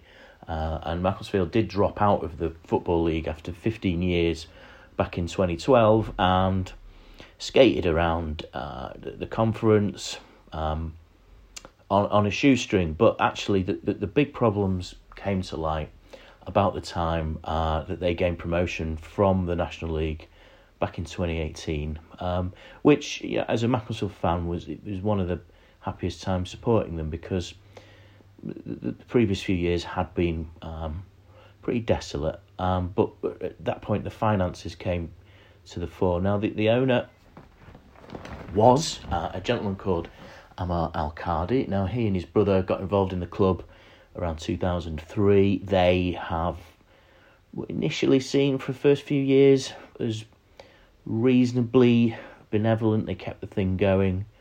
Um, but in the last few years, uh, there's been a great deal of um, dissatisfaction among the fans, um, and one of the problems for Amar uh, is that a few fans did boycott because they'd had quite enough of, of what was going on behind the scenes. Um, but the, the problems ran deeper than that, um, and they came to a head uh, last week when, uh, after a, a long time, a long time that pretty much began uh, after that promotion uh, was achieved, uh, which was that the manager, John Askey, who previously played almost a thousand games for the club uh, and had always been the manager the club had turned to in times of emergency, he led them up and, and did the unthinkable, really, which was to walk away from the club. Now, he, he, he went to join uh, Shrewsbury Town. Um, now, the talk was he's got to join them for more money, which, you know, it happens in football and, you know, perhaps Sir John, as he's known, hadn't earned the money that he needed to from football. But unfortunately, as part of the uh, court case and the winding up proceedings, it was exposed that he was owed um, over £170,000 by the club. Um, I think some of that may might have involved a bonus. Um, after after uh, John Askey's departure via another manager, they got in Sol Campbell. Now, Sol Campbell brought great publicity to the club, but didn't really bring any money and uh, didn't earn any money either. Now, a while back, he was talking about um, how he was owed over £180,000. Um, and uh, you add that up and you add that to uh, the debts to Her Majesty's Revenue and Customs, you've essentially got an insolvent company. Um, Mac have been, uh, Mac and Amar essentially have been pushing uh, the date back as far as possible. And during those proceedings, um, he actually asked for an extra extension, suggested he had 1.1 million in the bank and could pay off the debt of over 500,000 pounds, but uh, the the judge, the receiver, uh, um, was not having it, and uh, that was the end of Macclesfield Town as we know it at the moment. How will that impact the, the local community? Right. Well, um, as I've said, Macclesfield is uh, a town. Um, it, it's an interesting mix because uh, one of the things is that people tend to think of Macclesfield as an affluent place, which you know there there are poorer towns around it in, in the northwest of England, but uh, it's surrounded by very posh areas. Uh, just down the road uh, from uh, from Macclesfield is a, a village which is part of Macclesfield called Prestbury, which is Wayne, where Wayne Rooney, Michael Carrick, uh, Robbie Savage, various Coronation Street stars, they live. Uh, it's a very bijou village, uh, but this village is now full of those sort of footballer mansions that you'll see uh, on uh, various lifestyle programs, um, uh, you know, uh, Cheshire Housewives and so on. Uh, and then Alderley Edge, a bit further on, um, is where Sir Alex Ferguson lives, and again, various pop stars, Richard and Judy off TV, that type of thing. But Macclesfield itself is a very working class town, um, and within that, uh, there, there, there is big support for the club, but it, it has to be said that there are a lot of people within the town who do go and watch United and City. They that that's always been a draw, and I would be one of them. Uh, but Macclesfield town um, was at the heart of the town um, on those days when they had big success. Um, you know, the town would come out to watch them. I remember uh, they reached the FA Trophy final back in 1989, my first ever trip to Wembley. Uh, and uh, my nephew actually, uh, back in 2017, it was his first ever visit to Wembley when they, they reached the final of, of the FA Trophy again. Um, it it's never going to be. Uh, it's it, essentially it's never going to be almost as big a club as any, somewhere like like Stockport or even Bury. You know, two clubs that have suffered so badly in recent years, um, and so it, it, relied upon the, the benevolence of the local population. It also relied on the fact that if the economies of scale got too tough, then the club would would be in big trouble, and that and it needed an, an owner who operated in good faith. And the evidence is that that really hasn't happened. How's that affected the fans? Well, I think there's still a certain sense of shock within the town. Um, for those of us, uh, you know, in our forties and older, it's you know, you look back on the good times and you remember um, how much fun it was to go to Macclesfield Town. Uh, the football was never was was often not great, but uh, there was a humour to the place, um, and uh, the, the, bad football a lot of the time brought out a, a very sort of uh, well, the word is Maxonian sense of humour. Um, it's a place where sarcasm rules really, and um, it was good fun. And uh, as I said on the the Guardian Football Weekly podcast last week, um, I, have not lived in Macclesfield for twenty years, um, longer than that actually. But um, living in London, I would try and catch them as often as possible, and uh, just going to watch them play, and meeting, seeing people that you might know or not even know, but it's a taste of your hometown. And uh, I know that Macclesfield Town was is very dear to the heart of, of, of the of the town itself. Um, and I don't think that, say, for example, the local MP, uh, who, who's a Tory, has done quite enough to, to push the, the club's cause. Uh, and if we move on to the third question uh, about uh, is there anything more that the EFL, FA could have done to stop it from happening? Well, at this point, um, we, we go on to, I suppose, the light touch that, that, we have from uh, from the football authorities. Um, the fit and proper person test, uh, well, that that in itself is considered pretty arbitrary, isn't it, within within football circles? But um, people can stop being fit and proper once they own a club, and that's certainly be the ev- the evidence of several clubs that have, have gone to the wall recently or have had big problems. Um, that would certainly be the view of Amar Alkadhi. Um, I'm not sure uh, how much interaction he had with the EFL or the FA. I know that those that have tried to deal with him have found him evasive. Friends of mine uh, in the journalistic trade that have spoken to him uh, have only ever managed to speak to him via WhatsApp. That he's been evasive. Uh, they haven't really done enough about it. They've punished the club time and again for failure to pay wages and the, the games in, and for the games where the players didn't show up. It's been a rocky ride, and um, the end of the affair really was Macclesfield getting relegated from the Football League. Now that came about because uh, Stevenage, um, who had gained fewer points per game um, at, at when the season was stopped because of COVID 19, uh, were able to successfully challenge the ruling. Uh, and they actually got in uh, a pretty high profile lawyer, the type that uh, Macclesfield Town certainly couldn't afford, and got the way out of it and I believe that the EFL, in fact, changed. well, they appealed their own judgment uh, to get that overturned. So it felt at that point that the EFL had had their fill of Macclesfield and pretty much threw them to the dogs.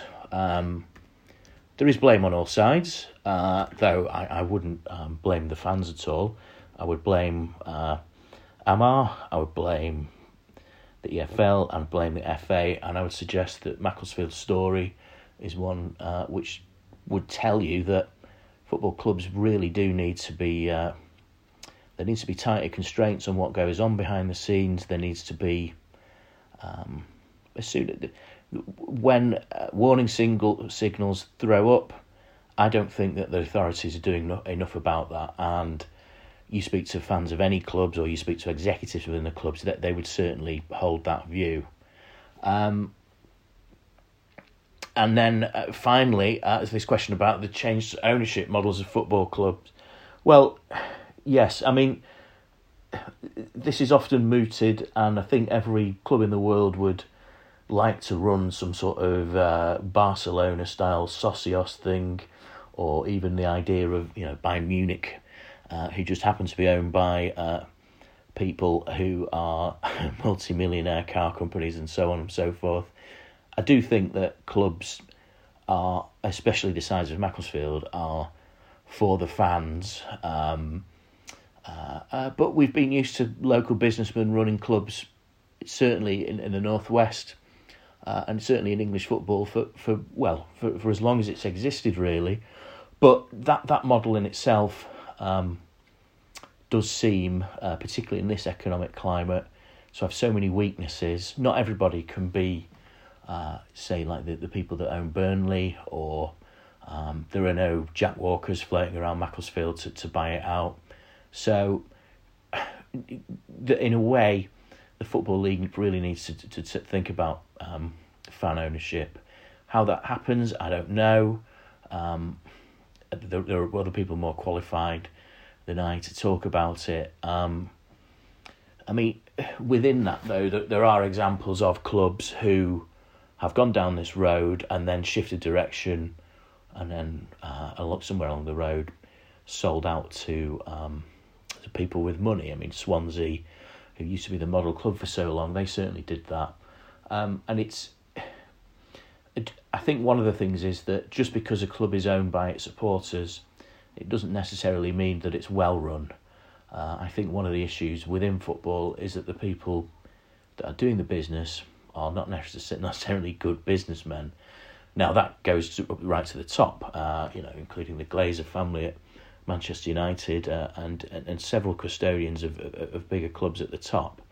Um, but um, when it comes to a club like Macclesfield, uh, it, it, it would have made sense if if people from the town with the club's interests at heart were able to come in. Um, uh, but I, I, do think running football clubs just seems such a complicated thing. Um, we've seen uh, even at, at, clubs which are essentially cooperative, uh, say FC United, the club that um, was formed as a, as, as rebellion after the Glazer takeover of Manchester United. They certainly had a few problems within their management, um, and uh, things have you know changed around there. Um, again, I think it comes down to the people that run the club, and uh, the the tale of Macclesfield, the sad tale of Macclesfield, certainly very sad for me, is that um, the people running it or the person running it was entirely the wrong person for the club, and uh, it's the the fans of Macclesfield Town uh, and the uh, people of Macclesfield and Macclesfield the town itself, robbed of a cultural asset by cultural vandalism. They're the people that suffer for that. Um, so, yeah, in summary, um, it's a situation uh, which I hope there might be some sort of light under at the end of the tunnel. There's talk of buyers. There's talk of uh, um, which league that a reformed Phoenix club might might come into. Uh, but it, it, at the moment, it's very difficult to to step away from the wreckage of what used to be Macclesfield Town. Uh, other than the two Wembley wins, what's been your favourite moment at Tranmere? The comeback at Barrow. Yeah, good. one. Do you have a favourite Tranmere song? Oh, tequila. Tequila. Uh, Mike Kinsella told us that Nicola wears the trousers. Is that true? Michael Sellers, you know, is an ex-con. He was jailed for burglary. Uh, okay, what actually is a fit and proper person's test? it's easier than passing your driving test. Wow. A lot easier. A lot easier, yeah. What's your proudest achievement the club has made that the fans probably wouldn't know about? You know, you, do you really know about the pitch and how ballsy that was to do it when we did it? we we had to make a call on the pitch when when football was was first stopped um, because there was such uncertainty about when we were going to get a close season, when things were going to start, and we knew we need, we had this massive remediation project. So uh, we decided to to go for it and rip the pitch up when the official line was we were going to be playing again in six weeks' time. Well, we were got, we were going to be returning for training on the third of April on the 19th, the evening of the 19th of March, I made the decision to rip the pitch up with the guy. And he ripped it up on the 21st of March, right in the teeth of, of the lockdown. Um, and uh, you might remember as the Monday or the Tuesday that Boris was talking about, well, you know, maybe it's a full lockdown and people weren't sure what essential meant. So we'd had to have stockpiled all the supplies. And he, he the guy had, and we had plans to make the people live in the stadium. Live in the stadium uh, and self isolate when they were doing the work, and they compacted five weeks' work into two weeks' work. Wow. And also, you know, if you know, but, but also taking the gamble on the money at the time of putting a Desso down where no, there no, was such no, uncertainty. No, we we we we we'd seal the money. No, no, but I mean around the football generally, it was it was a, a brave. I, I, I, I'd done the uh, I'd done the figures. We'd seal the money. That wasn't Um, how many times has James Norwood phoned up and asked to come home? Six or seven. he's certainly been back plenty of times. If he if he's not playing, he uh, he'll often come and pop into the boardroom and come and see us, which is nice. He's a good lad, James, and I think he he he made it very clear that at some point in the future he would like to be back at Tranmere. In some guys, whether as a player or a coach or just involved in some way. I think I think the club got to his heart in a way that he perhaps wouldn't have expected as an Eastbourne lad. Yeah, when he when he first came, we, we kidnapped him, uh, and uh, virtually, I don't know whether you know the story. I took him onto the centre of the pitch. And it was a nice sunny day, and the pitch looked good. And, and, and I said, knowing that he played at uh, Forest Green, really, and um, nothing. I've got nothing against Forest Green. and uh, he, I got him in the centre of the pitch and, and, sort of said, "Oh, this can be yours, my man," you know, sort of thing. And uh, then we sort of took him out. We took him out to a restaurant, we? Mm. and we then got his phone away from him in some way, and uh, didn't let him speak to people, and kept him overnight, and and then we signed him in the morning and then he answered his messages with, with, phones from League One clubs and things that were trying to sign him.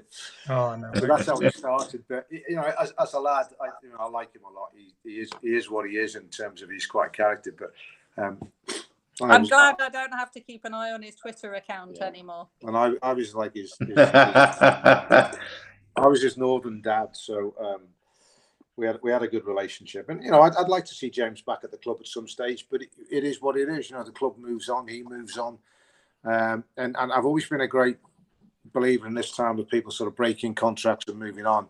That if the player comes, fulfills his contract, and does what he's asked to do, you know, he goes with our blessing at the end of the day. We would have liked to have kept him, just as we'd like to have kept Cookie, but you know they came, they did what they were asked to do, and ran their contracts out. It, people were talking about, well, we didn't get any money for him. You know, I mean, it hadn't occurred to me to re-sign him. Can his side find a way in the final 10 minutes here? He goes the cross, Norwoods! In! Utter joy for Tranmere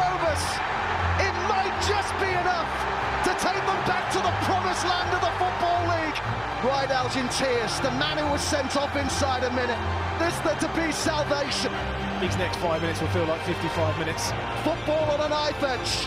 Can Tranmere hold out? Promoted! Tranmere are going up! Mellon's mission accomplished! Back to the Football League they go! There is a way to end this topsy-turvy National League. It's today's game. Man,